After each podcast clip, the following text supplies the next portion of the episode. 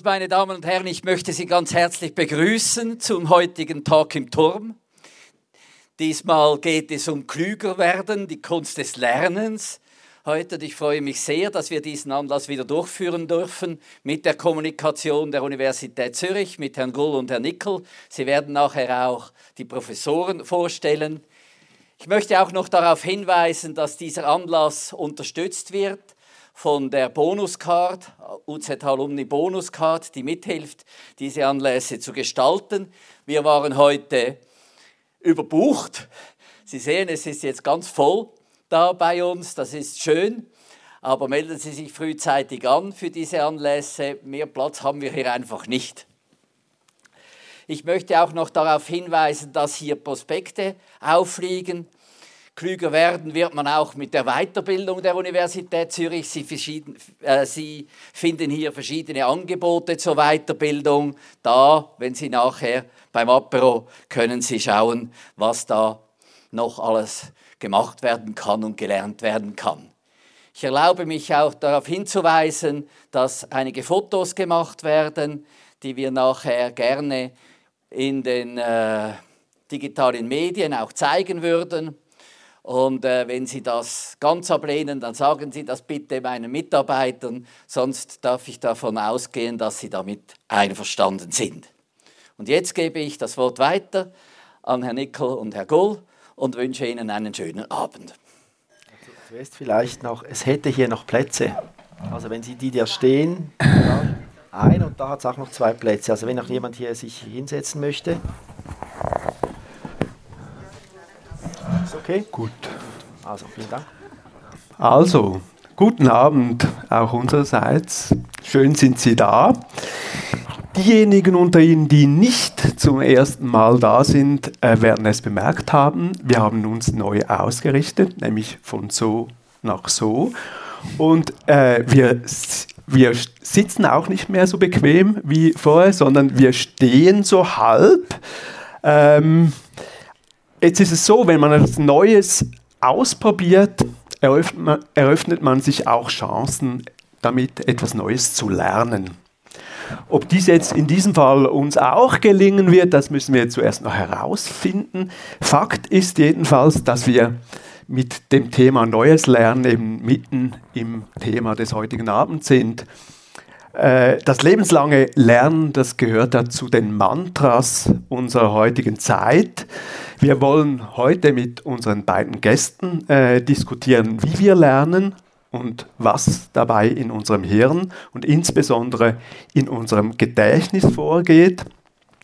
Wir wollen aber auch darüber reden, wie das Lernen im Lauf des Lebens sich verändert. Und last but not least äh, sind wir natürlich gespannt auf Tipps aus der Wissenschaft, wie wir unser eigenes individuelles Lernen verbessern, optimieren können, wie wir lustvoller, schöner und besser lernen können. Zum Gespräch begrüße ich einerseits Lea Bartsch. Lea Bartsch ist Kognitionspsychologin, Gedächtnisforscherin und Postdoc am Psychologischen Institut der Universität Zürich.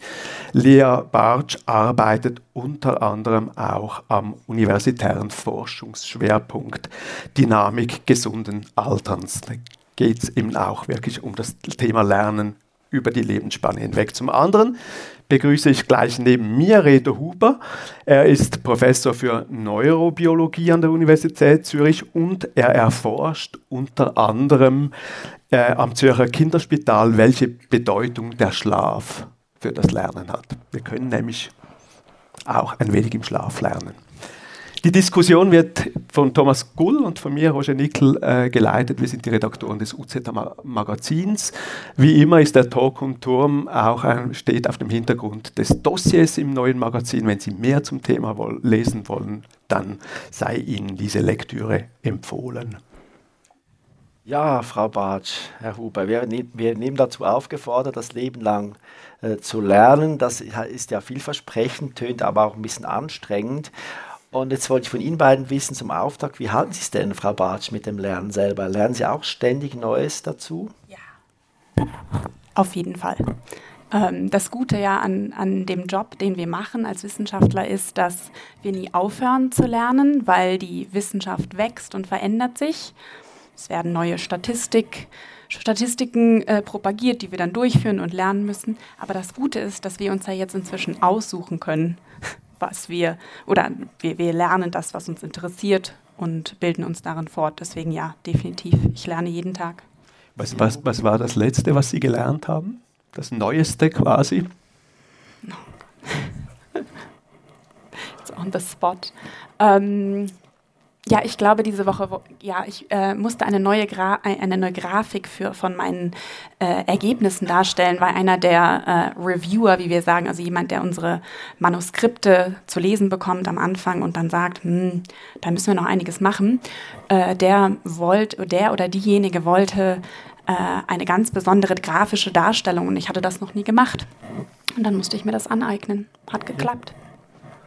Mit YouTube ähm, Google und äh, Stack Overflow, falls das jemandem was sagt, wo sich äh, Codierer gegenseitig helfen. Ja. Okay. Super. Sie, Herr Huber, was haben Sie zuletzt gelernt? Ich habe ich hab heute Morgen die Maturarbeit meines Patenkinds gelesen und da viel Neues gelernt, muss ich sagen, über ähm, Kopfschmerzen am Gymnasium wo sie so viel lernen, so viel lernen müssen und am okay. Bildschirm sitzen und deshalb Kopfschmerzen kriegen. Also es war, war wirklich ein spannendes Thema. Und gibt es auch irgendwie Lösungsvorschläge, wie man das lösen könnte, diese Kopfschmerzen am Gymnasium? Ob, ob Sie Lösungsvorschläge Ja, ja, die, in der Maturaarbeit. Ja, ja, hatte sie durchaus, ja. Okay. Eben halt die, also ein Schluss war sicher, dass eben diese Haltung vor dem Bildschirm diese Spannungskopfschmerzen induzieren, dass man sich besser, eine bessere Haltung, dass vielleicht die Schule auch besser darauf achten sollte, dass die Schüler, Schülerinnen sich besser am, am, am Sitzplatz auf der richtigen Höhe befinden mhm. und so weiter. Das war so ein Schluss von dieser Arbeit. Fand ich sehr sicher umsetzbar. Mhm. Jetzt ist es ja so, Sie lernen sozusagen professionell, Sie arbeiten in der Wissenschaft, Sie arbeiten mit Wissen, Sie entwickeln neues Wissen. Äh, das machen ja aber nicht alle von uns und trotzdem äh, sollten wir Neues dazu lernen. Äh, weshalb ist das so wichtig für die Gesellschaft, aber für den Einzelnen, dass man sich sozusagen auf Trab hält, dass man eben Neues lernt im Leben? Auf der einen Seite trägt es dazu bei, dass wir auch kognitiv langfristig fit bleiben, weil äh, wir hatten es auch schon im Vorgespräch, man sagt dazu, if you don't use it, you lose it. Also in dem Moment, wo ich mein Gehirn nicht brauche, ähm, verliere ich möglicherweise mehr Nervenzellen, als mir lieb ist. Ähm, aber ja, es äh, ermöglicht mir ja auch, mich lebenslangen Situationen auszusetzen, die mich fordern und äh, mir auch ja, neue Motivation geben und ähm, auch ja, wieder weiter Neues zu lernen und noch Freude zu haben. Ja, ich glaube, glaub, was ich noch wichtig finde, daran zu merken, dass es nur, dass in, du hast die Hirnzellen angesprochen, die wichtig sind fürs Lernen, auf die kommen wir sicher noch zu sprechen. Das sind genauso Körperzellen wie eine Muskelzelle. Auch eine Muskelzelle braucht kontinuierliche Aktivität braucht, wenn, wenn Sie die, äh, Ihre Muskulatur nicht brauchen, das kennen Sie vielleicht selbst auch, wenn Sie mal eine Verletzung hatten oder nicht mehr gut mobil waren, dass sich das extrem schnell abbaut. Das heißt, wenn Sie auch da die Zellen nicht brauchen, dann baut sich das ab. Und genauso verhält es sich mit den Hirnzellen auch. Das heißt, man muss sie immer ins Fitnessstudio schicken. Fitnessstudio schicken, ja, genau. Okay. Jetzt ist es ja eben so, dieses äh, Mantra vom lebenslangen Lernen, das sagt er eben, wir sollten lebenslang lernen. Können wir denn das auch überhaupt? Haben wir überhaupt äh, äh, die, die biologischen, die kognitiven äh, Ressourcen dazu, dass wir überhaupt ein, ein lebenslanges, also lebenslang lernen können und dieses, äh, diesen Vorsatz äh, umsetzen können? Ich glaube, aus, aus neurobiologischer Sicht absolut. Ich meine, wir haben Hirnzellen, wir haben die Mechanismen, wir haben die Funktionen, die es uns erlaubt zu lernen. Ähm, es gibt da eigentlich keine ganz naheliegenden Gründe, weshalb das nicht mehr gehen sollte. Wir wissen natürlich, wenn ab einem gewissen Alter, dass solche degenerative Prozesse einsetzen können, die dann natürlich auch pathologisch werden, Richtung Demenz gehen können, die das dann die diese Vorgänge sehr stark erschweren, weil da dann wirklich ein substanzieller Zellverlust vorhanden ist. Aber bis dahin und auch, auch währenddem noch kann immer noch gelernt werden, weil die Mechanismen genauso vorhanden sind. Aber ich glaube eben bis 25 ist das so, äh, ist das Hirn so am Aufbau, wird verkabelt und so und nachher geht es eigentlich nur noch bergab, stimmt das? Ja, aber ich, ja, jein. Ich, natürlich stimmt es schon, dass diese erste vielleicht, also ich glaube ganz korrekt wäre, dass man sich bis zur Pubertät ein Netzwerk aufbaut, so ganz ja. grob gesagt, ja. in diesen ersten 10, 15 Jahren vielleicht, wo fast alles mit allem verknüpft wird, wenn man das so sagen kann. Und nachher geht es eigentlich, und das heißt aber ein System, das ist eigentlich sehr energieverschwenderisch und ressourcenverschwenderisch. Das heißt, macht sehr wahrscheinlich auch nicht viel Sinn, das über ein ganzes Leben aufrechtzuerhalten. Das heißt, nachher setzt ein Optimierungsprozess ein, der dazu führt, dass halt nicht unbedingt etwas vergessen wird, aber dass es viel optimierter, viel effizienter abläuft. Ich glaube, das ist eine extrem wichtige Funktion von unserem Gehirn, ähm, so dass man wirklich effizient dann auch Gedächtnisinhalte oder Gelerntes wieder abrufen kann. Das Optimieren, das würde dann heißen, wir können eigentlich bis äh, ins hohe Alter optimieren in einem gewissen Sinn. Absolut. Also mich würde es noch interessieren, das nicht optimierte Gehirn. Wie alt sind wir da, wenn es nicht optimiert ist und was hat es jetzt Auswirkungen für das Lernen? Also man weiß ja zum Beispiel, dass Kinder in einem gewissen Alter, man sagt, es wird neu verkabelt, das Gehirn.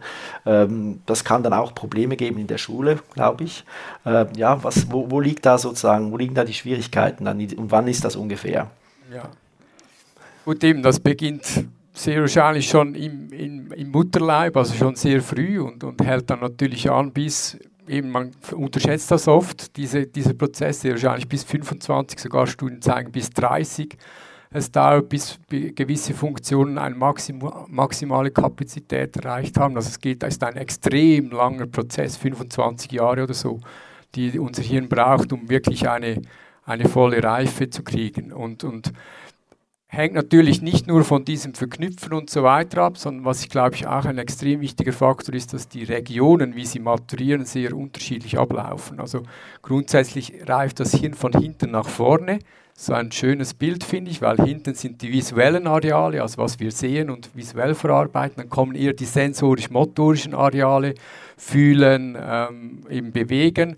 Und erst später im Frontalhirn sind dann eher die höher kognitiven Funktionen, logisches Denken und so weiter. Das heißt, Kinder haben noch nicht einen voll maturierten frontalen Kortex und das hat natürlich einen großen Einfluss auf was sie lernen, wie sie lernen, ähm, was für Verhalten sie zeigen. Das heißt, wenn man Lernen anschauen muss, kann man nicht nur von einer Zelle ausgehen, sondern muss das Gesamtsystem betrachten, wie sich das entwickelt über die Zeit. Und wie ist es denn hier? Also das ist sehr individuell, nehme ich an. Äh, und hat gibt es auch Geschlechtsunterschiede? Weiß man etwas darüber? Wie in der Entwicklung grundsätzlich gibt es Geschlechtsunterschiede, ja. Die Mädchen sind etwas voraus in vielen von diesen Maturierungsfaktoren, die man messen kann. Das sieht man, sieht man ziemlich klar. Und dann gibt es aber, ich würde sagen, dass die individuellen Unterschiede aber noch noch größer ausgeprägt sein können. Also ein klassisches Modell zum Beispiel, wo wir uns auch mit befasst haben, sind Kinder mit einem Aufmerksamkeitsdefizit. Rein aus neurobiologischer Sicht, wenn man die Hirnmaturierung anschaut, haben die eine Entwicklungsverzögerung von etwa zwei bis drei Jahren, wenn man das so rein anatomisch abschätzt. Also man kann das, diese, dieses Krankheitsbild, das doch sehr verbreitet ist im Kinder- und Jugendalter, auch aus dieser entwicklungsbiologischen Sichtweise anschauen dann stellt sich natürlich die große Frage, kann man das wieder aufholen? Kann man das, ähm, und da gibt es schon Hinweise, eben, dass zum Beispiel mit entsprechender Therapie, medikamentös auch, dass, da, dass man das wieder aufholen kann bis zu einem gewissen Grad. Das sind eigentlich sehr vielversprechende ähm, Befunde, die da rauskommen. Aufmerksam Aufmerksamkeitsdefizite haben etwas mit der Hirnreifung zu tun. Also wenn man da die reine Anatomie, Hirnstruktur anschaut, an welchem Stand die Entwicklung ist, sieht man, dass die eben diese zwei bis drei Jahre verzögert sind in ihrer Entwicklung. Ja. Das hat eben, aber eben, das kann man aufholen, das hat mit der Plastizität, Plastizität des Hirns zu tun, ähm, die es uns eben auch erlaubt, eben langfristig zu lernen. Äh, das haben wir jetzt ein wenig angeschaut. Jetzt vielleicht einmal ein wenig die grundsätzlichere Frage. Äh, was heißt es denn überhaupt, Lea Bartsch, zu lernen? Das heißt zunächst erstmal bekomme ich neue Informationen, die mir in dem Kontext vielleicht unbekannt ist und ähm, ich weiß nicht, ähm, wir nehmen diese neue Information erstmal auf in, von ja, dem physischen Stimulus. Jemand hat uns etwas gesagt, zum Beispiel, nehmen wir das auf in unser Arbeitsgedächtnis. Das ist zumindest ähm, das, wovon wir im Moment auf, äh, ausgehen. Im Sprachgebrauch nennt man das auch häufig einfach Kurzzeitgedächtnis. Und ähm, dort wird es verarbeitet und äh, kommt dann hoffentlich irgendwann ins Langzeitgedächtnis. Und genau dieser Prozess ist das, was wir dann klassisch als Lernen bezeichnen würden. Das trifft jetzt natürlich vor allen Dingen auf explizite Informationen zu. Ähm, und die Frage, mit der ich mich in meiner Forschung viel beschäftigt habe, ist, ist, wie schaffen wir das denn, dass das, was ich mir kurzfestig jetzt merke, auch langfristig morgen abrufbar ist, wenn Sie jetzt jemand fragt, was haben Sie in letzter, letzte Nacht gemacht hier äh, oder le letzten Abend gemacht, dass Sie das auch wiedergeben können. Mhm. Äh, und da gibt es verschiedene Möglichkeiten. Also zum Beispiel, dass man, ähm, und das ist eigentlich das, was das Effektivste ist, das irgendwie versucht, mit Wissen zu verknüpfen, das wir bereits haben im Langzeitgedächtnis. Muss man das denn bewusst machen oder macht das das Hirn selber? Ähm, lange Zeit ähm, hat man gedacht, ja, so ein, so ein gewisser Teil, der, der kommt einfach ins Langzeitgedächtnis und das ist vermutlich so. Aber es, es gibt schon einen sehr großen Effekt äh, davon. Das ist eine Studie, die meine Kollegen jetzt erst im Sommer veröffentlicht haben, dass die Intention, etwas zu lernen, doch einen sehr großen Effekt darauf hat, ob wir uns das langfristig merken, wenn es um explizite Informationen gibt, geht, die uns jemand sagt. Also hat das etwas mit Strategien zu tun und trotzdem ist es ja so, dass Kinder, die ja das noch nicht so, also nicht noch so bewusst lernen, so dann hat man das Gefühl, es ist eben ein Kinderspiel, da man lernt leichter als Kind, das ist ja offenbar auch wissenschaftlich so, können Sie etwas dazu sagen noch? Ähm, wie lernen dann jetzt Kinder eben leichter, vielleicht weniger bewusst, wie lernen denn Erwachsene? Ja, das äh, fand ich auch vorhin ein Anknüpfungspunkt. Ich bin noch nicht ganz dazwischen gekommen. Das, äh, ich wollte einfach nicht stören. Ähm, dass dadurch, dass die Kinder so eine wahnsinnige Plastizität mitbringen, also ganz viel Potenzial, viel zu lernen, und das stand ja auch in dem Heft drin, die lernen wie nebenbei. Die lernen, ähm, indem sie uns beobachten, indem sie halt ja, irgendwo hochklettern wollen und dann rausfinden wollen, wie mache ich das. Ähm, wenn unser ähm, Präfrontalkortex und, äh, dann auch mal maturiert ist und wir uns vielleicht und alles gesättigt ist und reduziert ist, äh, was die äh, möglichen Neuronen angeht, dann brauchen wir wiederum Strategien, vermutlich etwas mehr, um uns noch was langfristig merken zu können. Und die Kinder können diese Strategien zum Beispiel noch nicht so gut. Also es gibt Forschung dazu, dass das, was viele von uns machen, was wir Rehearsal nennen, also dieses, dass wenn wir eine Liste an Dingen äh, uns merken wollen, zum Beispiel, was wollen wir dann eigentlich nachher einkaufen, wenn wir zur Mikro gehen, dann versuchen wir Banane, Apfel, Kaffee äh, uns zu merken. Und was wir häufig machen, ist das so vor uns her sagen. Damit fangen Kinder oftmals erst so mit acht, neun Jahren an, das überhaupt zu machen. Und so kompliziertere Strategien, wie sich Sätze zu bilden, zum Beispiel, ja, der Affe schaukelt an der Banane und danach läuft er zum, zum Apfel und dann sieht er jemanden im Zoofenster einen Kaffee trinken. Das ist eine Strategie, die dann eher ältere Kinder oder wie Erwachsene durchführen. Also Kinder ist dann sozusagen explorativ. Die lernen dann, indem sie es mal ausprobieren, mal was machen, so eben auch abschauen ja. nachmachen. Genau, aber das, ist, das sind noch nicht so bewusste Prozesse. Das kann man, die können sich das noch nicht vornehmen, wenn man so, wenn man so will. Die haben vielleicht auch noch gar nicht äh, den, die, die, das Durchhaltevermögen, wenn es um die Aufmerksamkeit geht. Also ich würde niemals ein fünfjähriges Kind eine Stunde lang hinsetzen und sagen, wir lernen jetzt Vokabeln. Also. Ja, und ich glaube, ich, ich finde es sogar noch wichtig zu betonen, dass vielleicht auch das rein neurobiologisch einen Sinn hat. Also ich glaube schon, dass bei Kindern geht es ja vor allem ums Explorieren.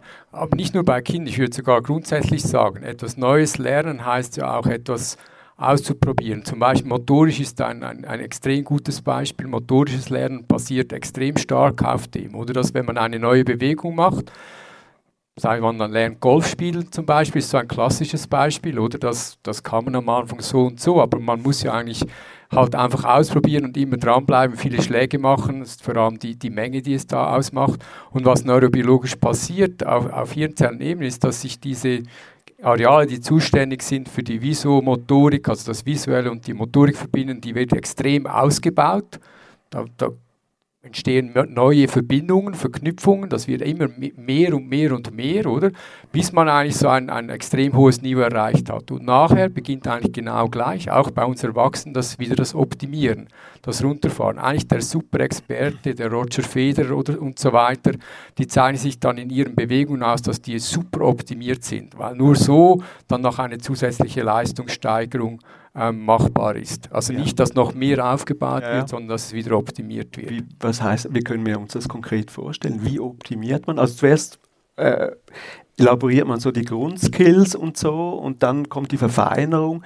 Wie, wie kann man sich das vorstellen? Jetzt bei, beim Tennisspielen oder beim Golfspielen? Was, was muss man dann konkret tun, um das dann einen Tick weiter zu drehen? Ja. So ein bisschen ja, runter. Ja, weil es stört, glaube ich, jetzt immer so. so oh, ist so bet besser? Ja, ich glaube, okay. sonst, ja, probieren mal und sonst müssen wir noch mal. Okay. Ja, ja. So. Okay. Nein, ja, das ist der, ich glaube, der, der Bar kommt da ein bisschen in die Quere. Okay. Willst du uns schnell helfen? Entschuldigung, schnell, das stört schon ein bisschen, wenn es da immer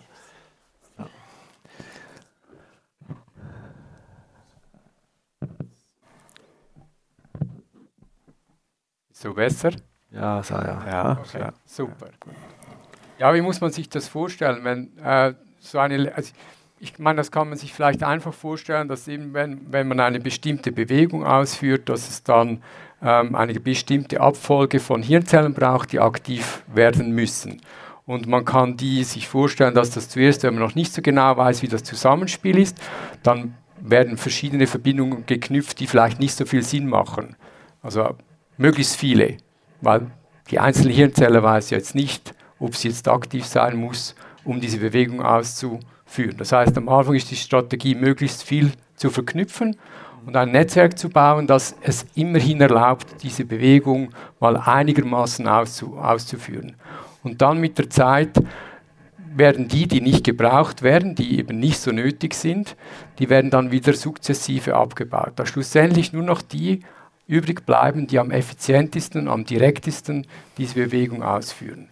So kann man sich das vielleicht vorstellen. Das ist genau derselbe Vorgang, deshalb kamen wir dazu bei der Kindheit, wie auch Kindern, exp Kinder explorieren und ihr Netzwerk aufbauen. Weshalb die so ein super reiches Netzwerk, so super plastisch sind, hat sie wahrscheinlich diese Funktion, dass ihnen erlaubt, möglichst viel zu explorieren und dann wieder eine Optimierung zu machen und dann schlussendlich bei einer äh, idealen Bewegung zu finden. Bei Kindern nur noch kurz sieht man das zum Beispiel auch beim Rennen, das haben Sie vielleicht auch schon gesehen. Wenn Ki Kleinkinder rennen, dann rennen sie eigentlich auch mit dem ganzen ja. Körper. Also sie rennen nicht nur mit den Beinen, sondern mit dem Kopf, Armen und so weiter. Ja. Das heißt, ex extrem viele Mitbewegungen, wie man sagt, die eigentlich nicht nötig sind. Und die werden dann mit der Zeit wieder abgebaut, sodass schlussendlich nur noch das optimale ähm, Rennen, Bewegung vorhanden ist. Jetzt ähm, Bei Roger Federer, der hat es ja weit gebracht mit dem Tennisspielen. Ähm, Albert Einstein hat es auch weit gebracht, ähm, kognitiv. Was sind denn die Faktoren, die den Lernerfolg äh, schlussendlich beeinflussen? Äh, ist, ist das quasi äh, in den Genen oder wo steckt das, was, was macht es aus, ob man eben Roger Federer wird oder halt nur ab und zu mal Tennis spielt. Oder das ist ja erst einmal ganz schwierig zu trennen davon, was ist jetzt Umwelteinfluss. Hat der Roger Federer halt neben einer guten Tennisschule gewohnt und seine Eltern hatten auch die möglicherweise finanziellen Mittel und das Durchhaltevermögen, da jedes Wochenende an Turnieren zu sitzen. Ähm, das ist ganz schwer zu trennen von Genetik. Und wenn es dann um sowas geht wie, was sind gute Lerner, dann wissen wir, dass Personen, die eine gute Arbeitsgedächtniskapazität mitbringen. Das heißt, ähm, wie viel können wir uns kurzfristig merken, dass das ein ganz wichtiger ähm, Prädiktor ist dafür, wie gut ich langfristig lernen kann. Weswegen überhaupt erst die Idee gekommen ist. Das muss erstmal durch dieses Tor des Arbeitsgedächtnisses durch, damit wir es langfristig lernen können. Und wenn ich mir jetzt kurzfristig eine Liste von drei Dingen merken kann, oder ich bin jemand, der sich sechs Dinge kurzfristig merken kann, habe ich ja viel mehr Kapazität, um auch ähm, Verknüpfungen wieder mit, mit Langzeitgedächtnisinhalten aufzustellen. Ja. Und ist dieses Arbeitsgedächtnis, ist das Schicksal oder ist das irgendwie eben auch, kann man das entwickeln?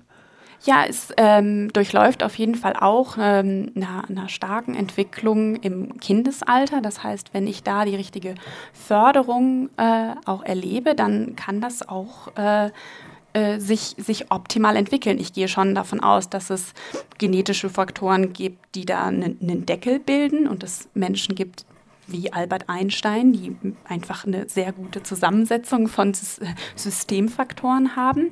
Ähm, aber so in, in der mittleren Masse habe ich da schon viel Bewegungsspielraum.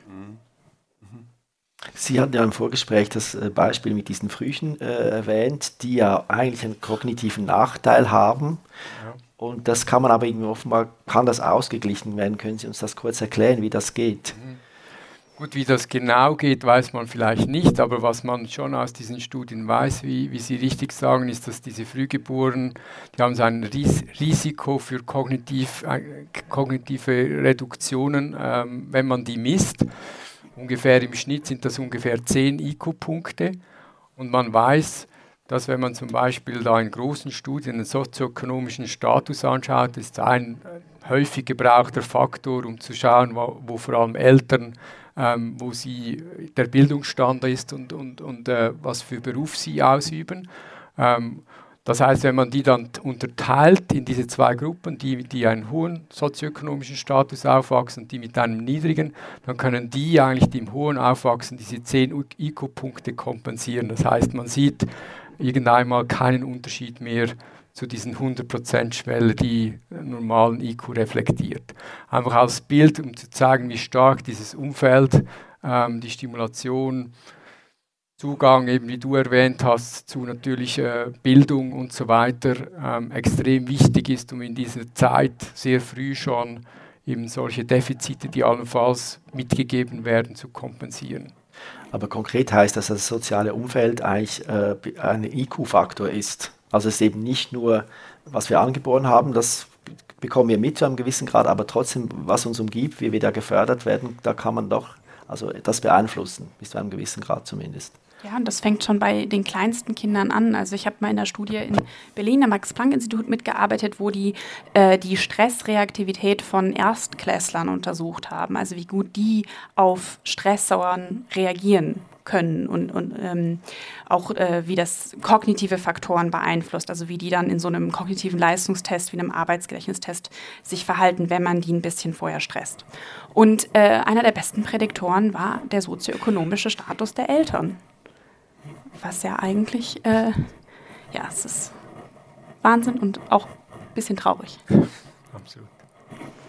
Jetzt habe ich ja vorher von Albert Einstein gesprochen, Roger Federer, und wir haben uns ja auch überlegt, also wir lernen ja verschieden, auf verschiedenen Ebenen. Also das eine ist das, das, der Körper, der lernt was und der Kopf, der lernt aus was. Das ist also so motorisches Lernen des Körpers und das kognitive Lernen des Kopfs.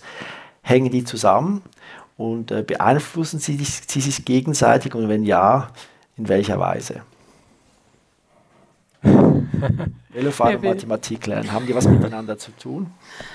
Ich meine, wir hatten ja schon einige, einige von diesen Faktoren angesprochen, eben dass es verschiedene Areale gibt, die zuständig sind für verschiedene Funktionen. Das heißt, es gibt Areale, die vor allem für motorische Aufgaben zuständig sind, wo vor allem motorisches Lernen passiert. Und dann gibt es Areale, die eher für höhere kognitive Funktionen zuständig ist, die ganze Kognition, die eher frontal angesiedelt ist. Aber und das heißt, es gibt da klar eine Unterscheidung regional, wo was stattfindet, wenn man es jetzt ganz spezifisch anschaut, oder dass das Lernen auf dieser Ebene sehr unterschiedlich ähm, so abgelegt ist. Aber trotzdem ist natürlich so die Frage, die Sie gestellt haben, hängt das voneinander ab? Ja, ich meine, alle Areale sind praktisch mit allen anderen Arealen verbunden. Das heißt, es macht einen Riesenunterschied, wie der Kontext ist, wie ich auch motorische ähm, Sachen lerne. Also das heißt nicht nur, dass vielleicht auch die visuelle Information das modulieren kann. Ich sage nicht, ähm, dass, es, dass es nur darauf ankommt, aber es kann diese Vorgänge modulieren. Das heißt, unser Hirn ist so stark verknüpft, dass man fast das nicht ähm, auseinandernehmen kann und nur etwas gezielt anschauen kann. Ist eigentlich praktisch nicht möglich. Ähm, ich glaube, das ist etwas Wichtiges. Ähm, auch zu, sich zu merken. Wir können sehr wohl unterteilen in Regionen, die spezifische Funktionen haben, Aber schlussendlich haben wir ein System, das super stark verknüpft und interagiert. Und das ist auch entscheidend für, für, viel, für vieles Lernen, was wir machen. Aber die Mathematik ist an einem anderen Ort im Hirn als das Velofahren. Das mal a priori schon. Dazu möchte ich nichts mehr sagen, wie das verknüpft ist wie das Velofahren mit der Mathematik verknüpft ist. Ich glaube, den Bogen kriege ich nicht hin. Okay, gut. Dann lassen wir das bei dem, was wir gerade gehört haben. Äh, jetzt wollen wir noch ein bisschen genauer ins Hirn schauen, was da nämlich jetzt passiert, also die Hardware anschauen. Äh, was passiert, wenn wir denn lernen, neurobiologisch? Herr Huber, Sie beschäftigen sich ja intensiv damit, zu schauen, was im Hirn passiert, wenn wir was Neues lernen. Genau, wir hatten ja diesen Ausdruck Plastizität schon, schon gehört. Eben, das ist so der Überbegriff von, von all diesen Funktionen, ein ganzes Spektrum an Funktionen, die wir haben, um plastisch zu sein, zu lernen. Das heißt, was es konkret heißt, ich hatte das vorhin schon erwähnt, dass die Hirnzellen sich miteinander verbinden. Diese Verbindungen sind am Anfang fragil, sehr schwach und wir können diese Verbindung verstärken ähm, wir können mehr von diesen Verbindungen machen, wir können die Verbindung effizienter machen. Das bezeichnen wir so an, an, als Plastizität. Und ich glaube, es ist wichtig, sich zu merken, dass es da ganz verschiedene Zeitfaktoren ist. Vielleicht können wir darüber noch kurz reden, dass es, dass es Funktionen gibt, die sehr schnell plastisch sein können, also innerhalb von Sekunden, Minuten bis zu Stunden können wir uns etwas merken, das müssen wir auch können ähm, Im Kurszeitgedächtnis vielleicht eher angesiedelt, solche Vor Vorgänge. Dann gibt es Vorgänge, die, das sind wie so Markierungen, die dann an diesen Synapsen stattfinden, die diese Synapsen etwas effizienter machen. Und dann gibt es eben Vorgänge, wo wir neue Synapsen bilden. Wir können diese Synapsen effizienter machen, indem wir sie dicker werden lassen, wachsen lassen, dass sie wirklich stärker sind. Ähm, oder wir können auch neue Verbindungen schaffen. Und das braucht alles natürlich immer mehr Zeit, weil dann Proteine hergestellt werden, Strukturen hergestellt werden müssen, um das zu erschaffen. Also da gibt es wie so eine Zeitreihe von sehr schnellen bis sehr langsamen Prozessen, die diese Plastizität, wie wir lernen, beeinflussen. Ja, und was heißt das jetzt konkret? Also wie, wie, wie kann ich diese äh, Verbindungen verstärken? Also wenn ich jetzt irgendwie Tennis lerne zum Beispiel, um bei, bei diesem Beispiel zu bleiben, wie äh, wird jetzt aus diesem ersten Anzeichen von äh, Lernen etwas, ja, etwas, etwas Festes, etwas äh, Verbindlicheres, etwas äh, strukturell anderes? Ähm, ja, wie passiert das? Ja, ähm, ich kann vielleicht zum strukturellen selbst nicht ganz so konkret antworten, aber vielleicht ähm, auf der Ebene, was wir vielleicht auch ähm, als Menschen wahrnehmen, was da passiert ist, erst einmal aktiviere ich ja möglicherweise, ähm, wir, wir hatten es vorhin, ich aktiviere die Bewegungen, die ich schon repräsentiert habe, also die Verbindungen, die schon da sind von, ich bewege meinen Arm ungefähr in diesem Bewegungsablauf. Und ich mache das nun mehrere Male hintereinander und aktiviere mehr und mehr diese Verbindung. Ich nutze diese Verbindung mehr und mehr. Und ähm, je nachdem, ob ich dann zwischendurch schlafe, wie viel Zeit vergeht, ähm, ob ich mir dann nochmal Feedback hole von meinem Trainer, der mir dann sagt, ja, hm, nee, mach das doch nochmal ein bisschen mit mehr Schwung oder so. Ähm, ja, verändere ich möglicherweise diese Aktivierung, ähm, nehme noch andere Neurone hinzu und dann ähm, ja, wird diese Verbindung gestärkt. Das ist das, was die Personen möglicherweise auch wahrnehmen, wenn sie das dann am nächsten Tag wieder machen. Aber die Wiederholung, das ist ganz zentral. Also man muss viel machen und vielleicht eben ein wenig schräubeln und, und irgendwie optimieren, äh, eben durch Ratschläge dann. Und da, da, unterscheidet sich dann aber auch quasi, was wir lernen wollen. Also ich glaube, gerade wenn es um, ähm, wir hatten es vorhin auch schon, wenn es um motorisches oder prozedurales Lernen, wie wir das ähm, in der Psychologie bezeichnen würden, ähm, ja, da hilft Wiederholung sehr viel und auch dann ähm, zu hören, wie gut war ich denn da drin, wie kann ich das noch, noch ähm, optimieren. Wenn es jetzt eher darum geht, episodisches Langzeitgedächtnis aufzubauen, zum Beispiel, also darüber ähm, sich etwas merken zu wollen, was ist jetzt die Hauptstadt welches Landes etc., da reicht das reine, Repeti das reine Repetieren der Informationen ähm, nicht unbedingt aus, eine gute Langzeitgedächtnisrepräsentation aufzubauen. Da ist es dann wichtig, dass wir die Lernstrategien anwenden, anwenden, von denen wir gesprochen haben. Das heißt nicht nur das reine Strategie, äh, die, die reinen Strategien von Sätze bilden oder das Verknüpfen mit Langzeitgedächtnis, aber dass wir äh, Pausen einbauen. Ähm, wir nennen das sogenannte Spacing, also dass wir nicht die Französisch-Vokabeln für eine Stunde lernen äh, und dann, dann hoffen, dass wir die dann alle abrufen können, sondern dass wir auch mal hin und her wechseln. Mhm. Weil das, was dann passiert, ist, dass wenn wir nach einer Viertelstunde zurückkommen, wir uns selber einer Testsituation oftmals unterziehen und denken, was, was weiß ich denn eigentlich noch? Was kann ich denn abrufen? Und das ist auch richtig wichtig fürs Lernen, dass wir uns auch wieder testen. Das, weil das Gefühl, das trügt uns ja manchmal, wenn wir so eine Seite gelesen haben, dass wir denken, oh, das habe ich jetzt super repräsentiert. Dann geht man ähm, zu seinem Mitwohner, ähm, Ehefrau oder wer auch immer, und ähm, kann ja auch ein Mitbewohner sein. Und ähm, unter Umständen. Unter Umständen. Äh, und will dann erzählen, was hat man denn da gelesen? Und ah. oh, dann merkt man, so viel habe ich mir dann doch nicht gemerkt und vor allen Dingen keine Details. Das und das mir ständig. Und das Trügerische ist, dass in dem Moment, wo Sie es leben, lesen, haben Sie das im Arbeitsgedächtnis repräsentiert. Da haben Sie sehr detaillierte Repräsentationen äh, von der Information. Aber wenn Sie dann zwischendurch Interferenz erfahren, Sie gehen nämlich durch den Flur, ach, da liegt dann noch irgendwie die Werbung, was es ähm, irgendwie im, im, Nachbargeschäft zu kaufen gibt, hm, okay, ja, ach, dann denke ich nochmal dran, ah, ich müsste doch später noch das machen. Und dann komme ich bei meinem Mitbewohner an und dann habe ich so viel Interferenzverfahren erfahren, dass mir vieles nicht mehr einfällt. Und weil ich dann in dem Moment nämlich auf mein kurzfristiges Langzeitgedächtnis zugreifen muss. Und das ist was anderes. Gut, jetzt haben wir den schönen Bogen gekriegt, nämlich zum Gedächtnis und welche Rolle das, das jetzt spielt beim Lernen. Wenn ich jetzt das richtig verstanden habe, ist es, das, das Gewiss wird mal kurzfristig abgespeichert und dann habe ich aber das Problem, wenn das, was dazwischen kommt, dann fuscht mir das eigentlich in diesen ganzen Erinnerungsprozess rein oder es mixt da Sachen bei, die da nicht dazugehören und löscht dann vielleicht eben Dinge aus, die mich aber gerne äh, noch wissen möchte. Mhm. Können Sie das ein bisschen erklären, wie das funktioniert, also wie kurzfristige Informationen ins, ins lang, lang, längerfristige Gedächtnis gelangen und irgendwas da dazwischen kommen kann allenfalls? Ja, erst einmal ist ja quasi die Funktion des Arbeitsgedächtnisses genau das, dass wir uns einfach das repräsentieren, gerade was wichtig für diese Situation ist.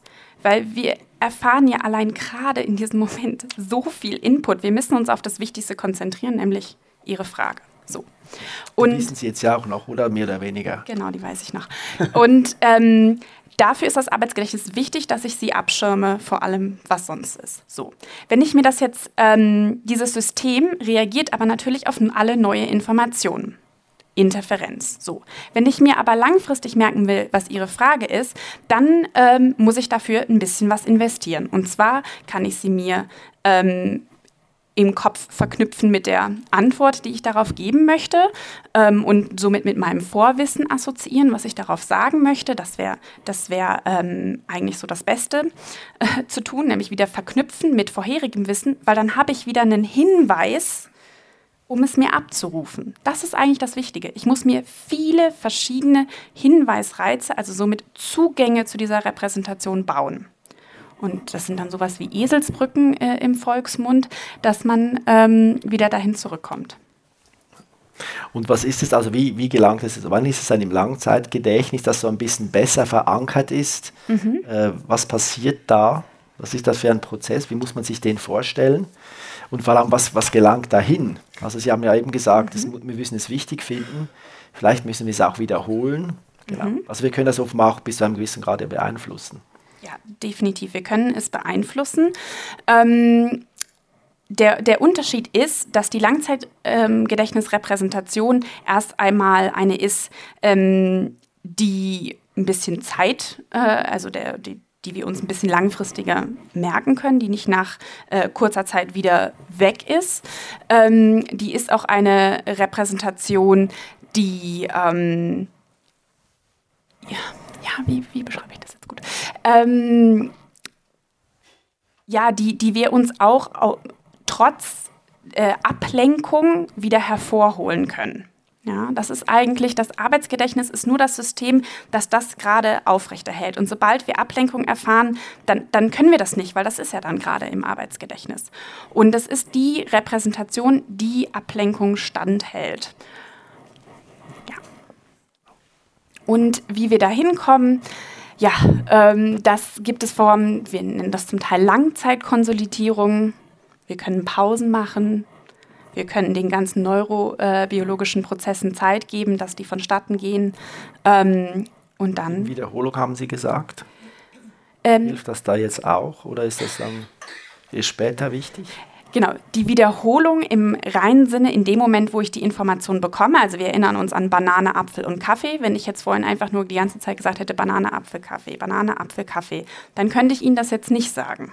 Aber ich habe es mir wieder gemerkt mit dem Affen, der erst die Banane isst und dann zum, zum Apfel geht. Ähm, aber wenn ich jetzt dadurch, dass ich das jetzt wiederholt habe, das ist ja ein anderes Wiederholen, das ist ja Zeit vergangen. Wir haben sehr viel Interferenz zwischendurch, sehr viel andere Informationen geholt. Was ich jetzt mache, ist ein Wiederholen, das wie ein Test auch wieder war. Ähm, und ich glaube, ich werde mir diese drei Dinge auch morgen früh noch. Ja, ähm, das befürchte ich auch. Es tut mir sehr leid. Ich morgen aufstehe, Banane, Apfel, Kaffee. Ich hätte vermutlich einfach für eine Person im Publikum mal fragen sollen, was wäre denn, was wollte, wollte die Person sich denn merken? Jetzt haben wir eben gesehen, äh, wo werden jetzt dieses, dieses Kurzzeitgedächtnis, dieses Langzeitgedächtnis, sind dann die irgendwie auch anders untergebracht im Gehirn? Wo ist denn was? Ja, das, ähm, wo ist was?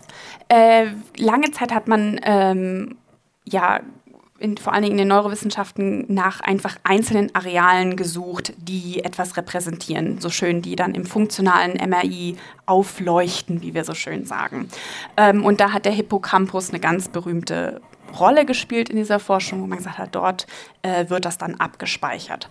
Äh, inzwischen weiß man, dass das Gehirn ein Netzwerk ist und ähm, eigentlich alle Regionen äh, beteiligt sind, aber wir können uns vorstellen, dass in, äh, im, im Arbeitsgedächtnis, ähm, was letztendlich passiert, ist, dass die Repräsentationen aktiviert werden, die wir langfristig gespeichert haben. Also wenn ich Ihnen das Wort Entschuldigung, Apfel sage, werden Sie nicht eine neue Repräsentation für das Wort Apfel kreieren in Ihrem Hippocampus.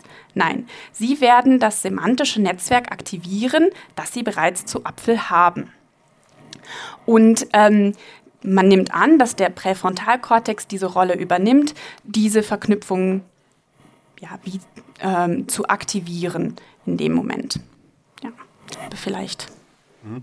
Ja, äh, die Frage ist ja irgendwie, wie aus, aus Informationen Wissen wird auch.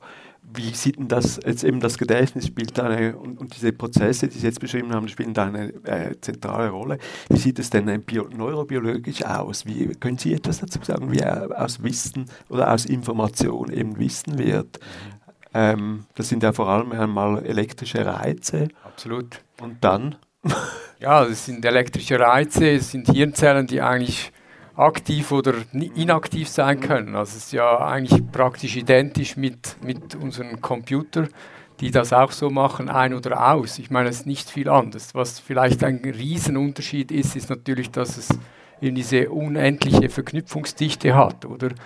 Das heißt, wir sind super parallel, das heißt, wir können ganz viele ein Netzwerk ansprechen, das extrem weit und breit geht und, und Farben und Formen und ähm, Geschmäcker und Emotionen und so weiter alles praktisch gleichzeitig abrufbar macht. Das, glaube ich, zeichnet, zeichnet uns aus. Aber ich finde das schon eine super spannende Frage, wie aus diesen Milliarden von Hirnzellen, Billionen von Verknüpfungen dann schlussendlich eben ein, ein Zustand, vielleicht ein Bild entsteht. Das finde ich nach wie vor etwas, was mich absolut fasziniert.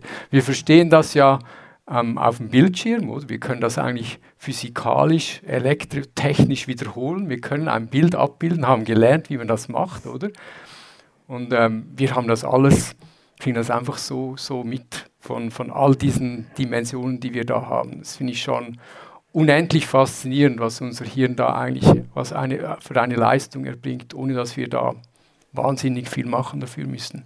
Ja, wir haben ja auch die Vorstellung davon, wenn wir an Erinnerungen zurückblicken, dass das wie ein Film abläuft. Aber es zeigt sich in der Forschung, dass das gar nicht filmisch abgespeichert sind, sondern es oftmals einzelne Bilder sind, die wir zusammenführen. Mhm. Ja. Und das macht ich glaube, wir. sind super gut. Unser Hirn ist, oder zumindest unser Cortex, eben, ich finde diese Vorstellung immer schön, dass dieser übergeordnete Cortex, dass der so wie eine riesen Leinwand ist, oder? Wo eigentlich all diese Information drauf projiziert wird und unser Hirn eigentlich super effizient ist, um daraus eben einen Film zu generieren, einen, einen Bewusstseinsstrom zu generieren, der kontinuierlich ist, der eigentlich praktisch nicht abbricht, bis man vielleicht einschläft. Das ist ein bisschen eine Situation, wo das dann äh, etwas unterbrochen wird. Aber sonst sind wir jederzeit fähig, ähm, dieses Bild zu generieren, diesen Sinn ähm, und diese, diese Verknüpfungen, diese Verbindungen herzustellen, jederzeit. Eben sehr wahrscheinlich aus ganz unendlich vielen Bruchteilen, die dann zusammengefügt werden müssen, um dass uns dieser Bewusstseinsstrom dann erlaubt. Ja. Was ich ja interessiert, ja. Was ich interessant finde, ist eben diese, das Lernen basiert ja auf, auf, dieser Vorstellung, dass es einen Input gibt und der wird dann hier im Hirn prozessiert und dann weiß man nachher was. Nicht? Und äh, die Lehrer haben ja, hatten zumindest auch die Vorstellung, dass sie, wenn sie da vorne eine Physikaufgabe lösen und dass dann alle Schüler, die da sitzen, nachher die gleiche Repräsentation haben im Kopf, um es so zu sagen. Ist das denn so? Also wissen wir dann am Schluss, wenn wir den gleichen oder einen vergleichbaren Input haben, wissen wir dann am Schluss das Gleiche oder eben nicht? Nein wissen wir nicht. Ähm, weil ähm, wir ja auch in eine Situation ja nicht völlig blank reingehen. Wir haben Vorwissen. Ähm, mal weniger, mal mehr. Wir können eine, eine, eine Person, die dort äh, im Physikunterricht sitzt und schon ein gewisses äh, Vorwissen mitbringen, vielleicht schon eine ähnliche mathematische Formel gesehen hat, wird diese Information ganz anders äh, verarbeiten und dann auch wieder ins eigene Langzeitgedächtnis zurückverknüpfen als eine Person, die damit noch überhaupt nicht in Verbindung trat oder vermutlich, was viel wichtiger ist, die die ersten zwei Minuten vielleicht nicht so gut aufgepasst hat und nicht die, die richtige Aufmerksamkeit darauf gelenkt hat. Also ähm, ich glaube auch nicht, dass wir alle, die in diesem Raum sitzen, die gleiche Gedächtnisspur entwickeln werden vom heutigen Abend. Das wird sehr davon abhängen, in welchem Moment Sie sich vielleicht wiedergefunden haben, in welchem Moment Sie besonders aufgepasst haben, wann Sie beson ob Sie besonders wach waren, und ähm, die Repräsentationen sind sehr individuell. Ja. Da wäre es interessant, morgen zu schauen, woran sich die Leute erinnern. Das wäre eben dann auch sehr individuell. Obwohl sie, hat, sie haben das Gleiche gehört, sie haben am gleichen Gespräch teilgenommen, aber sie werden andere Dinge auch wichtig finden, wahrscheinlich, äh, von dem, was sie heute, heute Abend ja. gehört haben. Es gibt ja auch Forschung dazu, was Personen, die offensichtlich experimentell kontrolliert dasselbe erlebt haben, was die dann nachher erinnern. Das, das beste Beispiel auch vielleicht ist, wenn man einen, einen, alten Freund trifft aus der Schulzeit und mit dem, ah, weißt du noch, der, der Matura-Streich, den wir gemacht haben, die haben ganz andere Erinnerungen und zum Teil auch erinnern die, die Aspekte von einer Situation, die wir, also die, die ich dann persönlich vielleicht gar nicht ähm, mehr so repräsentiert hatte. Und ja, ich, ich möchte doch, ja, doch, darf schon, ich möchte nachher auf die Lehrer kommen. Dann mach das. Soll ich das noch machen? Was heißt das jetzt für die Lehrer? Das klingt ja schwierig, oder? Also man erzählt was und es kommt ganz unterschiedlich an. Die Schüler machen damit irgendwas und dann, vielleicht merke ich an der Prüfung, die einen haben es verstanden, die anderen nicht. Das ist dann so ein Hinweis darauf. Wie, wie, geht der Lehrer mit dieser Ungewissheit um, wenn man so will? Dass eben das, was er aussendet, nicht unbedingt so ankommt, wie er gerne, wie er gerne möchte. Ähm, ja, erst einmal sollte das Ziel ja eigentlich nicht immer das Bestehen des Testes sein, aber das ist ja leider äh, oftmals so. Ähm, aber ich, ich denke, was da wichtig ist, ist, die Schüler an verschiedenen Punkten, sagt man so leicht, abzuholen. Ähm, also die gleiche Information vielleicht auf verschiedene Arten und Weisen. Und damit meine ich nicht irgendwie, die einen sind visuellen Lerner und so weiter. Das ist, das ist Quatsch. Sondern, dass ich ähm, A, sicherstelle, dass die Informationen, die ich hier einmal gezeigt habe, vielleicht nochmal auf eine andere Art und Weise erkläre. Dass ich ähm, die Möglichkeit auch liefere, dass die Schüler das gleich einmal selber ausprobieren und anwenden können, das gleich sich testen können, ähm, ohne dass da immer unbedingt ein Druck hintersteht. Ähm, aber dass ich ähm, einfach, äh, ja, verschiedene Situationen herstelle und nicht glaube, dass nur weil ich das einmal an die Tafel geschrieben habe, dass mir auch nur die Hälfte, dass die Hälfte der Schüler das so aufnimmt, wie ich das gerne hätte. Also mehr Chancen zu geben, das zu lernen und zu verstehen eigentlich so. Ja, und auch nicht, genau, und auch nicht darauf setzen, dass die sich dann abends alleine oder mit ihren sozioökonomisch starken Eltern hinsetzen und das nochmal durchgehen. oder mit ihren bezahlten Tutoren. Um Hängt meistens auch zusammen. Ah. Die sozioökonomisch starken Eltern und die bezahlten Tutoren. Ja. Sie, die können sich das nämlich leisten. Ja. Jetzt haben wir uns mit dem Gedächtnis ein wenig beschäftigt und mit dem Hirn. Und jetzt kämen wir zur Abteilung Ticks, Tipps und Tricks. äh, Ticks gibt es vielleicht auch beim Lernen, müssen wir darüber sprechen, wenn es die gibt. Jetzt ähm, ist es eben so, Sie beide forschen zu dem Thema. Wie sieht es denn bei Ihnen persönlich aus, Herr Huber? Äh, haben Sie selbst äh, Strategien, wie Sie äh, erfolgreich lernen oder gibt es andererseits auch persönliche Herausforderungen für Sie, die Sie davon abhalten, erfolgreich zu lernen? Das ist gut. Ich fand das Bild äh, extrem schön, dass du am Anfang äh, gesagt hast, dass wir ich glaube, in der Forschung, ich meine, ich darf mich schon seit vielen Jahren mit dem beschäftigen, das ich liebe. Ich, ich liebe meinen mein, mein Beruf, mein, was ich lernen muss. Und ich glaube, das ist für mich so die Idealvoraussetzung, um zu lernen, weil es mir dann immer eigentlich extrem einfach fällt, weil alles, was ich lese in den neuen Publik Publikationen, die, das interessiert mich und ich glaube, das ist so die Grundvoraussetzung, um eigentlich ähm, effizient lernen zu können. Also ich glaube, da bin ich in einer luxuriösen Position, um zumindest das, was ich für mein Fach oder vor allem für meinen Beruf lernen muss, dass ich das eigentlich relativ einfach lerne. Mhm ich meine, man kann es umkehren und sagen, gut, wenn ich dann was lernen muss, das jetzt nicht so in meinem Gebiet ist, ich meine, dass, dass dann das, der Superexperte oder der eigentlich vor allem das weiß, was ihn interessiert und alles andere nicht, ähm, das kann man so ein bisschen so sehen, oder? Das ist vielleicht etwas aufwendiger dann, dass man sich auch bemüht, aktiv bleibt und halt auch eben nicht nur in dieser, dieser einen Schiene lernt und, und, und, und Neues dazu ähm, liest, sondern vielleicht auch links und rechts schaut. Ich glaube, das ist vielleicht etwas, was man darauf achten sollte, finde ich.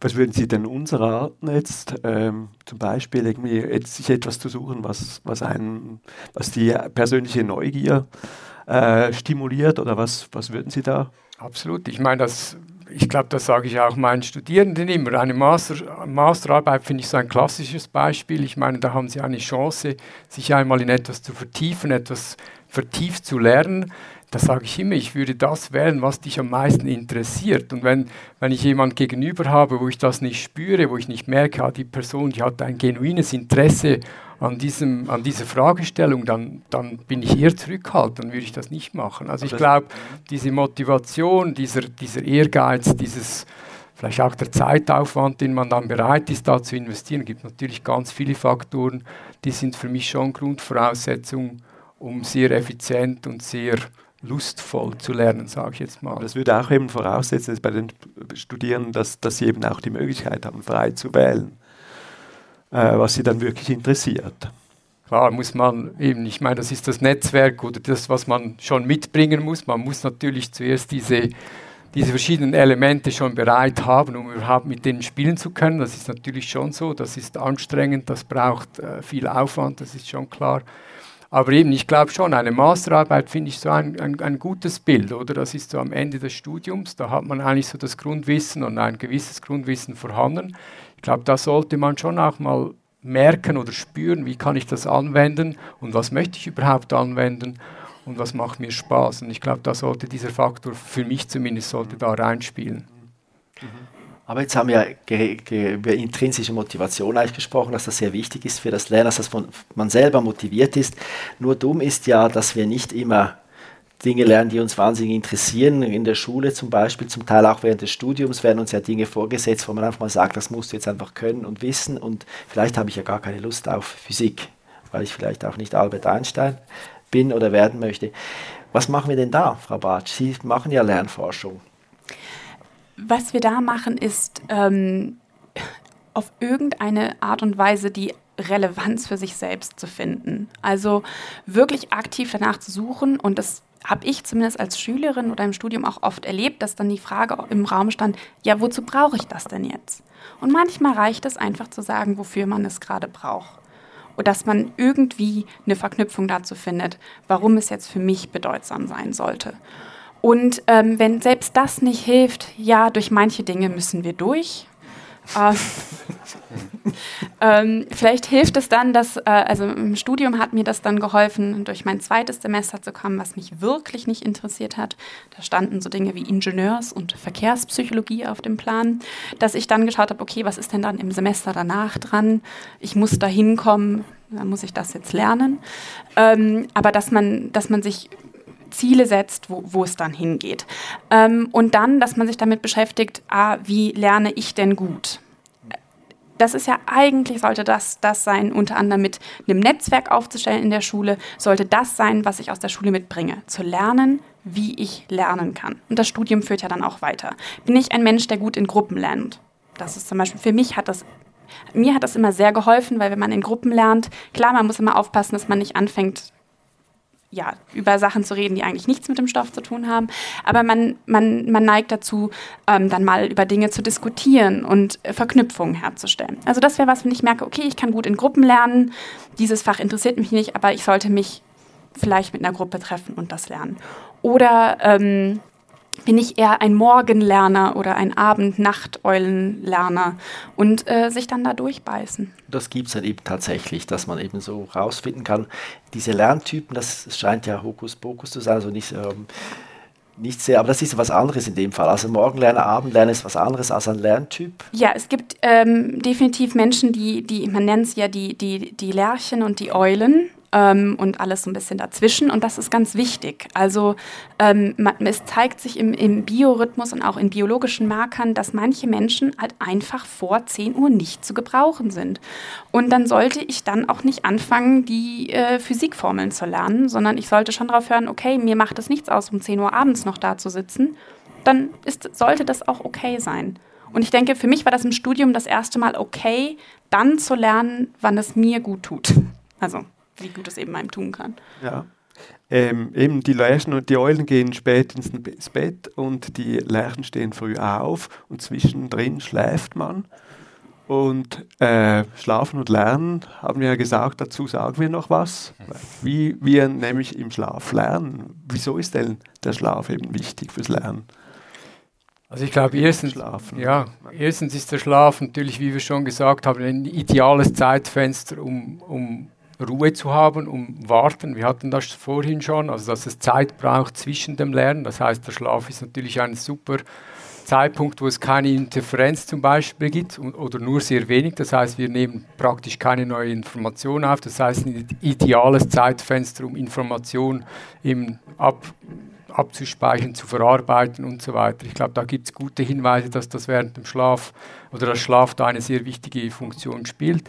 Vor allem im Tiefschlaf. Vor allem im Tiefschlaf. Dann ist aber eine andere Funktion, die ich genau ebenso wichtig finde, ist schon, dass Schlaf sehr wahrscheinlich auch so ein Zeitfenster ist, wo man so ein bisschen Housekeeping machen kann. Also man kann eben so ein bisschen aufräumen, nicht so Wichtiges vielleicht ähm, wegwischen man kann auch Abfallprodukte, die durch diese Plastizität entstehen, äh, wenn diese neuen Strukturen aufbauen, auch das wieder ähm, ähm, entsorgen. Das machen dann die Heinzelmännchen im Kopf. Genau, das machen so Mikrogliazellen, die das, die sind so die kleinen Heinzelmännchen, die das dann auffressen und entsorgen. Gibt es wirklich, ja. Ähm, ja, das heißt, es gibt relativ viele Vorgänge, die sehr wahrscheinlich einfach in diesem Schlafzeitfenster, wo Ruhe ist, ideal ablaufen. Man kann sich ja gut vorstellen, dass wenn das am Tag passiert, vielleicht nicht so angenehm ist, wenn dann, dann plötzlich eine, etwas abgebaut ist, was man ab, abrufen müsste. Das heißt, es würde sehr stark interagieren. Und deshalb ist der Schlaf sehr wahrscheinlich für viele dieser Funktionen, das Konsolidieren nennt man es zum Beispiel auch, das Verfestigen von diesen Verbindungen, dass das, dass das im Schlaf äh, sehr wahrscheinlich im Ideal Zustand abläuft. Das heißt nicht, dass gewisse von diesen Funktionen nicht auch außerhalb des Schlafs passieren können, aber im Schlaf passieren sie sehr wahrscheinlich ideal und sehr effizient. Mhm. Jetzt schlafen aber eben nicht alle gleich gut. Was hat denn das für eine Bedeutung? Wenn man genau. eben nicht so gut schläft, also dann lernt man entsprechend auch schlechter, oder? Genau, eben Lernen oder dieses Verarbeiten vom Lernen passiert sehr wahrscheinlich nicht so ideal. Das, das glaube ich, weiß man relativ gut. Ähm, das heißt, diese, diese Vorgänge, die ähm, eben diese Gedächtnisinhalte verfestigen, die passieren nicht so ideal, was dann vor allem kurzfristig nicht so große Konsequenzen hat, sehr wahrscheinlich, aber langfristig sehr wohl. Das heißt, wir gehen eigentlich davon aus, dass vor allem, wenn es ein chronisches Schlafdefizit ist, gibt, also das heißt, wenn über lange Zeit zu wenig geschlafen wird, dann einfach diese Vorgänge nicht ideal ablaufen können und es deshalb dann mit der Zeit immer mehr zu negativen Konsequenzen kommt. Das andere, was aber genauso wichtig ist, finde ich, dass jetzt haben wir vor allem über die Funktion während dem Schlaf geschaut. Schlaf ist aber auch, das wissen Sie selbst auch, wenn Sie nicht genug schlafen, dann sind Sie am nächsten Tag müde. Das ist so ein schwammiger Ausdruck etwas, aber man kann natürlich auch ganz gezielt messen. Und was man relativ schnell sieht, eben, dass so sehr basale Funktionen wie Aufmerksamkeit, Vigilanz, ähm, die für Lernen eben absolut essentiell sind, reduziert sind. Also das ist vielleicht das Einfachste, das Naheliegendste. Zu wenig Schlaf heißt, Aufmerksamkeit ist reduziert. Das heißt, die Aufmerksamkeit, die das braucht, um Neues zu lernen, ist dann einfach nicht vorhanden. Und ich glaube, das ist gerade bei Kindern, Jugendlichen insbesondere, vielleicht mehr als bei Kindern, sicher ein Faktor, eben angesprochen schon in den Morgenstunden. Unsere Jugendlichen sind alles Spättypen tendenziell, ähm, dass die einfach in den Morgenstunden sehr wahrscheinlich nicht effizient lernen, weil sie da einfach diese Aufmerksamkeit noch nicht aufbringen können. Also wenn man älter ist, schlaft man ja auch nicht mehr so gut. Hat das auch Konsequenzen? Auch das kann natürlich Konsequenzen haben. Grundsätzlich ist es ein natürlicher Vorgang, dass wir tendenziell weniger schlafen und vor allem aber noch viel, noch viel mehr weniger tief schlafen. Das ist eigentlich fast ein Hauptkriterium, weil so nach 20, 25 bleibt eigentlich die Schlafdauer relativ konstant, aber der Tiefschlafanteil nimmt sukzessive ab. Das ist aber ganz normal. Was es als Konsequenz hat, ist, dass man sehr viel leichter aufwacht. Das heißt, Störungen von außen viel einen größeren Einfluss haben können. Deshalb wird so die Schlafhygiene, wie man sagt, eben, dass man schaut, dass man in einem ruhigen Raum schlaft, in einem kühlen Raum schläft, wo man wenig, möglichst wenig Einflüsse von außen hat, immer wichtiger, so dass man diesen Schlaf, diesen Tiefschlaf auch Den kann man fördern kann. durch solche Maßnahmen. Genau. Ja. Darf ich noch mal kurz auf Schlafen und die Schule zurückkommen? Also Sie haben ja, also man sieht, also zwei Dinge sind wichtig. Also man muss genug schlafen, damit das Gehirn Zeit hat, um aufzuräumen, und nachher ist, muss man genug schlafen, dass man morgen eben wach ist und aufmerksam. Sie haben Sie gleichzeitig aber auch gesagt, dass eben man die Schule eigentlich zu früh anfängt, oder? für die Kinder? Also das gibt es ja relativ schon seit einigen Jahrzehnten praktisch schon, diese, diese Forschungsrichtung. Wir haben da uns auch engagiert. Ich glaube, die ist eigentlich relativ klar, die Ausgangslage, dass insbesondere während der Jugend, ich würde nicht sagen im Kindesalter, aber wir wissen, dass wenn man die Entwicklung der Früh-Spättypen anschaut, dass eigentlich in der ähm, Adoleszenz, also um 18, 20 Jahre, man mit Abstand am spätesten ist im Schnitt und nach im Erwachsenenalter wird man eher wieder zum Frühtypen. Und das ist natürlich da ein großer Konflikt, weil die Jugendlichen trotzdem noch ein etwas erhöhtes Schlafbedürfnis haben, wo Erwachsene vielleicht mit sieben, acht Stunden okay sind, brauchen Jugendliche vielleicht eher acht, neun Stunden. Und dann kann man sich das natürlich ähm, relativ einfach ausrechnen, dass wenn die ideale Bettzeit um 12 Uhr ist, dann reicht das halt einfach nicht, dass man dann ähm, auf die Schule äh, die nötige Zeit ähm, Schlaf ähm, ähm, hatte. Und das hat, wie viele Studien zeigen, negative Konsequenzen. Natürlich nicht bei allen, aber doch bei einem substanziellen Teil von den Jugendlichen hat das ganz sicher negative Auswirkungen. Und jetzt haben Sie so viele Studien gemacht, man weiß es eigentlich und trotzdem fängt die Schule morgens um sieben oder halb acht an, um acht. Hat ja nichts genützt an diese Studien, leider. Genau. Also es wird jetzt, glaube ich, mittlerweile, habe ich es gelesen, wird es ein bisschen diskutiert, ein bisschen später anzufangen, aber ich glaube, das, das Motiv ist, man wird dann, dass die Schule irgendwann auch fertig ist, weil die Kinder da zum Beispiel noch zum Sport gehen oder äh, Musikunterricht machen wollen und so weiter. Das muss auch noch in diesen Tag rein. Scheint da keine einfache Lösung zu geben, oder wie sehen Sie das? Nein, ja, und ich glaube, irgendwann ist natürlich auch hier eine gesellschaftspolitische Entscheidung und nicht mehr eine wissenschaftliche Entscheidung. Ich glaube, wir können die Datenlage schaffen. Wir haben momentan ein Projekt mit der Schule in St. Gallen am Laufen, die eine solche Schulstartverschiebung durchmachen. Wir haben die jetzt vor einem Jahr ähm, erhoben und geschaut, wie die schlafen und wie die kognitiven Fähigkeiten sind. Wir werden jetzt das nach einem Jahr, wo sie diese Verschiebung gemacht haben, nochmals wiederholen und werden dann Daten haben, wo wir so etwas aufzeigen können in der Schweiz in einer repräsentativen Schule.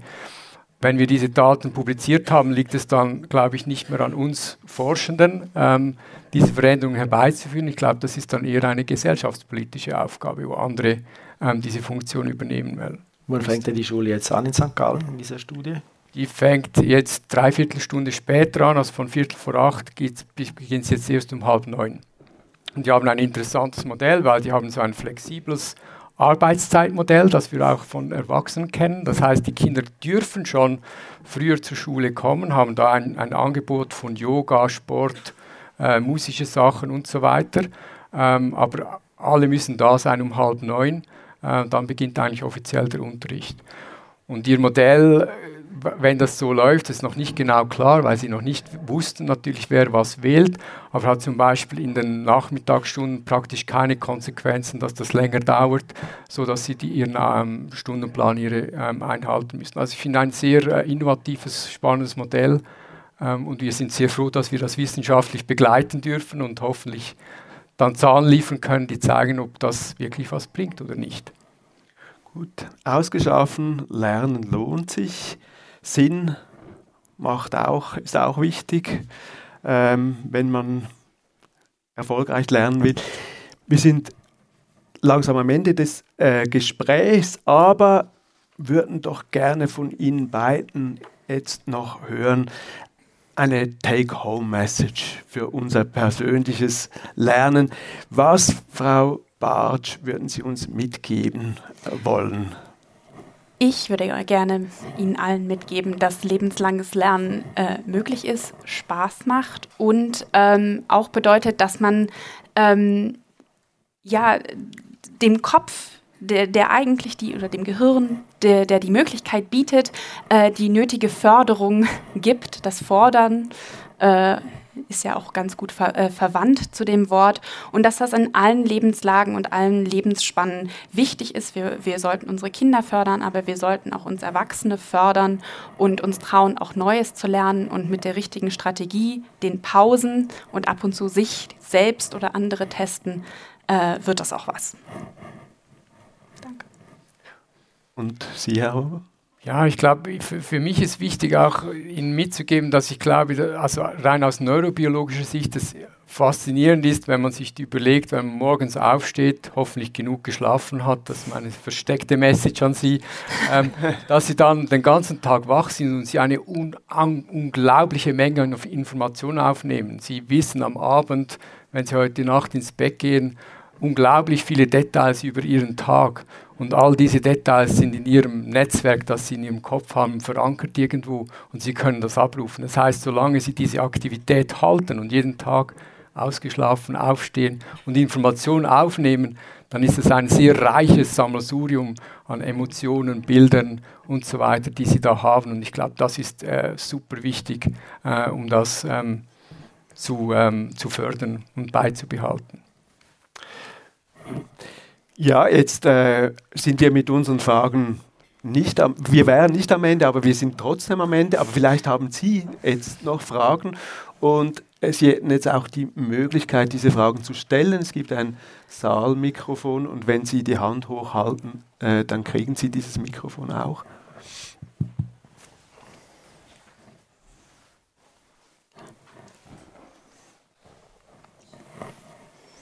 Ja, mich würde interessieren, irgendwie ausgehend von dieser Bemerkung, dass bei den Kindern noch alles miteinander verknüpft ist.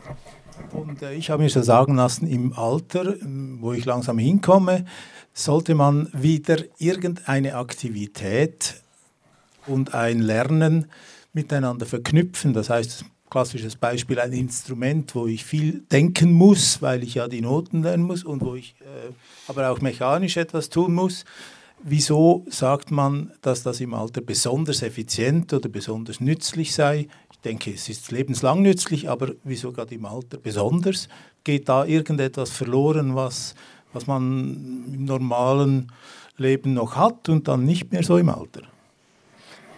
Ich meine, grundsätzlich glaube ich schon, diese Tendenz da, die ist ja eben, wie gesagt, nicht nur neuronal, sondern auch muskelzellenmäßig, dass, dass da grundsätzlich eher ein Abbau stattfindet. Wir verlieren tendenziell Hirnzellen oder vor allem Verknüpfungen, vielleicht ist das besser als Hirnzellen über, über die Zeit. Das heißt, wenn wir, wenn wir es schaffen, diese da neuen Input zu kriegen, dass neue Verknüpfungen entstehen, eben das, das Instrumentarium, wie eingangs gesagt, ist nach wie vor vorhanden. Das heißt, auch zum Beispiel bei, bei, bei einem Hirnschlag, das finde ich ein klassisches Beispiel, auch im hohen Alter, wenn Sie zum Beispiel gewisse Funktionsverluste haben, gibt es Rehabilitationen, wo Sie zum Beispiel eine Funktion exzessive trainieren, die dann auch ein anderes Areal gewisse von diesen Funktionen übernehmen können. Das ist ein Extrembeispiel von dieser Plastizität, die nach wie vor vorhanden ist und die, die man da ansprechen kann mit diesen, zum Beispiel in diesen, in, bei, bei, mit diesen Rehabilitationsmaßnahmen. Äh, und was passiert ist genau, was Sie geschildert haben, eben dass dann neue Verbindungen entstehen müssen. Das Hirn muss plastisch sein, wie wir sagen, ähm, und so dann diese neuen Funktionen wieder ähm, oder die, die, Funktion wieder äh, neu zu erlernen. Aber wissen wir auch, wie die Plastizität läuft? Wir können die Leute in die Rehabilitation schicken, aber die, Leute haben ja keinen Anspruch darauf, dass die, dass die Plastizität auch stattfindet. Absolut. Und natürlich ist, gibt es da extrem viel unerforscht. Dass man, eben, es gibt einfache Beispiele, wo man sehr gute Hinweise hat, wie das funktioniert und was die besten Maßnahmen sind, um das zu machen. Aber es gibt auch ganz viele offene Fragen. Wir haben zum Beispiel momentan ein, ein, unser größtes Forschungsprojekt, das heißt, ist eine personalisierte Rehabilitationstherapie. Das ist ein Riesenprojekt von Loop Zurich.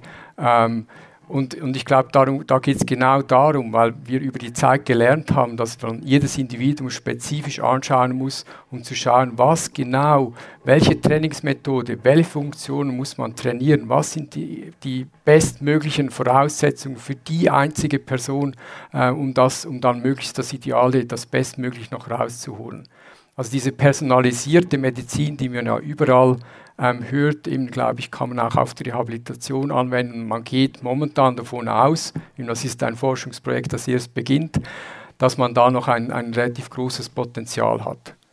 Aber das eine für alle, das ist sehr wahrscheinlich, das funktioniert im Mittelwert, aber hat natürlich individuell extrem große Unterschiede und für den Einzelnen vielleicht überhaupt keinen Wert im schlimmsten Fall. Also wenn wir ehrlich sind, müssen wir zugeben, dass wir eigentlich Absolut. Jetzt, hier vorne waren noch weitere Fragen. Ja. Genau. Hier, ja. Wie, wichtig ist äh, die wie wichtig ist die Ernährung und wie wichtig äh, kann klassische Musik sein, um zu lernen? Es gab ja auch mal Studien mit Mozart, dass das äh, sehr gut sein sollte. Ja, ich meine, das ist etwas, was ich vorhin auch noch ansprechen wollte, was wir vielleicht noch nicht so explizit gesagt haben, dieser Kontext, in wo Lernen stattfindet, was geschieht während dem Lernen sonst noch, sei das Musik, sei das die Natur, sei das irgendetwas, das ist individuell extrem verschieden, oder?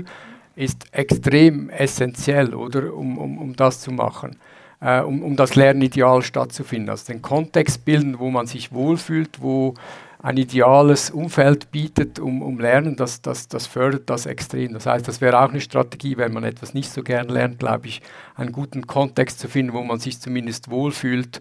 Ähm, ich glaube, das ist dem Lernen sehr, sehr zuträglich. In Vielleicht nur, um da kurz noch hinzuzufügen, ähm, im besten Fall stellen Sie beim Lernen genau den Kontext her, der dann bei einem Test äh, auch da ist. Weil es ist nicht immer unbedingt... Ähm, der explizite Hinweisreiz, der sie zum Ziel bringt. Ähm, und vermutlich hilft deswegen Mozart, wenn in der äh, Situation, in der sie die Vokabeln lernen oder eine neue Sprache lernen, Mozart läuft und wenn sie das dann nutzen, auch Mozart läuft, das wird ihnen helfen. Ähm, aber das reine Mozart-Hören äh, wird ihre Lernfähigkeit nicht verbessern. Also Mozart schafft einfach ein schönes Umfeld, wo ich mich wohlfühle. Das schönes, also, ja, ja. So, genau. Spannend ist sogar, dass man den Mozart sogar, während dem Schlaf abspielen kann und zeigen konnte, dass man dann am nächsten Tag ähm, sich besser an diese gelernten Inhalte merken kann. Es scheint sogar, dass dieses Reaktivieren von diesen Inhalten, die mit dem Mozart dann verknüpft wurden, sogar im Schlaf ähm, geschehen können. Das, das mit Bach auch? Ich, ich, ich würde dich vorziehen. Jetzt hat die Dame sich noch gemeldet da, ja. Ja, gut. Ähm, Sie haben die ADS-Kinder erwähnt und dass die eben einen Reifungsrückstand haben. Ähm, welche Therapien und Medikamente haben Sie? Sie haben gesagt, es gibt Therapien und Medikamente, dass Sie das aufholen können. Was ist das genau? Also es gibt eine, eine viel zitierte große Studie aus Amerika, ähm, hunderte Kinder, die man eben anatomisch untersucht hat auf die Hirnreifung mit Magnetresonanztomographie und da gibt es eine Folgestudie, die dann geschaut hat, wenn die Ritalin bekamen, ähm, also ein Stimulanz, ähm, und zeigen konnten, dass da, ich weiß jetzt nicht genau mehr die, die, die Medikationsdauer, aber nach, ein, nach einigen Jahren, dass die dann wirklich diese, diese, diese Defizite abbauen konnten und, und anatomisch gesehen zumindest ähm, aufholten. Das ist eine Studie, die eben viel zitiert wird, die, die, die ich kenne. Es gibt sicher andere, die, das, die in, die in dieselbe Richtung gehen. Gut. Jetzt hätten wir vielleicht noch eine letzte Frage. Ich glaube, Sie haben sich noch gemeldet. Ja, genau. Ah, ist da schon ein Mikrofon? Okay.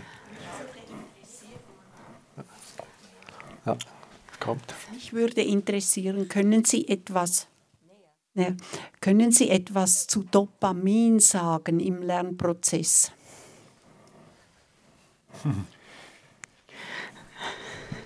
Eben, wir haben, ich würde es so beantworten vielleicht. Ich meine, es gibt ein Riesensammelsurium von Neurotransmittern, Dopamin, Neuromodulatoren, ein extrem breites Spektrum, das natürlich alles im idealen Maß und, und Ausmaß vorhanden sein muss, um ideal lernen zu können.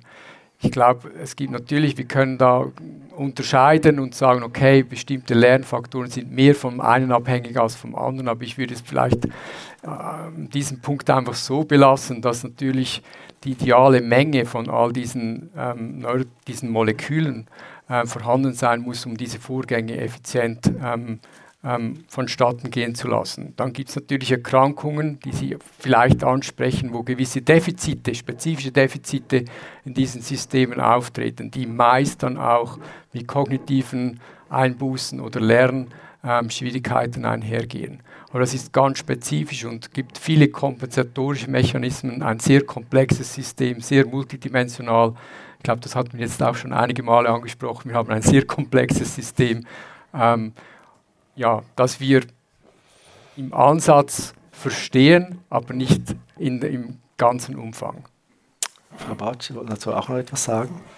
Ähm, ich glaube, äh, ich, ich hätte dazu nur gesagt, dass äh, Dopamin an so vielen Stellen eine Rolle spielt, dass es viel zu komplex ist oder wie, wir auch noch nicht genug wissen, um das an der richtigen Stelle das Schräubchen zu drehen, äh, wo es das braucht. Ähm, genau. Gut, also damit wären wir am Ende des heutigen Gesprächs. Ich glaube, wir hatten jetzt äh, wahnsinnig viele Eindrücke, die wir dann äh, verarbeiten müssen. Mal schauen, was morgen da, da noch hängen geblieben ist bei Ihnen. Ähm, jetzt, ähm, Herr Rübel möchte noch schnell sich bedanken bei den Gästen und dann mache ich nachher noch den Abspann. Ja. Ja, meine Damen und Herren, wir hatten eine ganz spannende Stunde. Ich möchte mich ganz herzlich bedanken bei unseren beiden Professoren, Frau Professor Bartsch und Herr Professor Huber. Wir möchten uns auch bedanken mit einer Freimitgliedschaft bei UZH Alumni. Und natürlich gehört dazu auch ein Paltis, ein Zürcher Paltis. Wir wollen ja das Gehirn aktiv halten mit etwas Süßem. Oh, braucht viel Energie. Ganz, ganz herzlichen Dank. Vielen Dank. Und ich freue mich, wenn ich Sie alle das nächste Mal hier wieder begrüßen darf. Danke auch den beiden äh, Talkmastern hier. Sie, das Magazin li liegt übrigens dort auf. Das können Sie mitnehmen. Es ist toll geworden. Ganz, ganz herzlichen Dank. Und jetzt ist der Apero eröffnet. Super?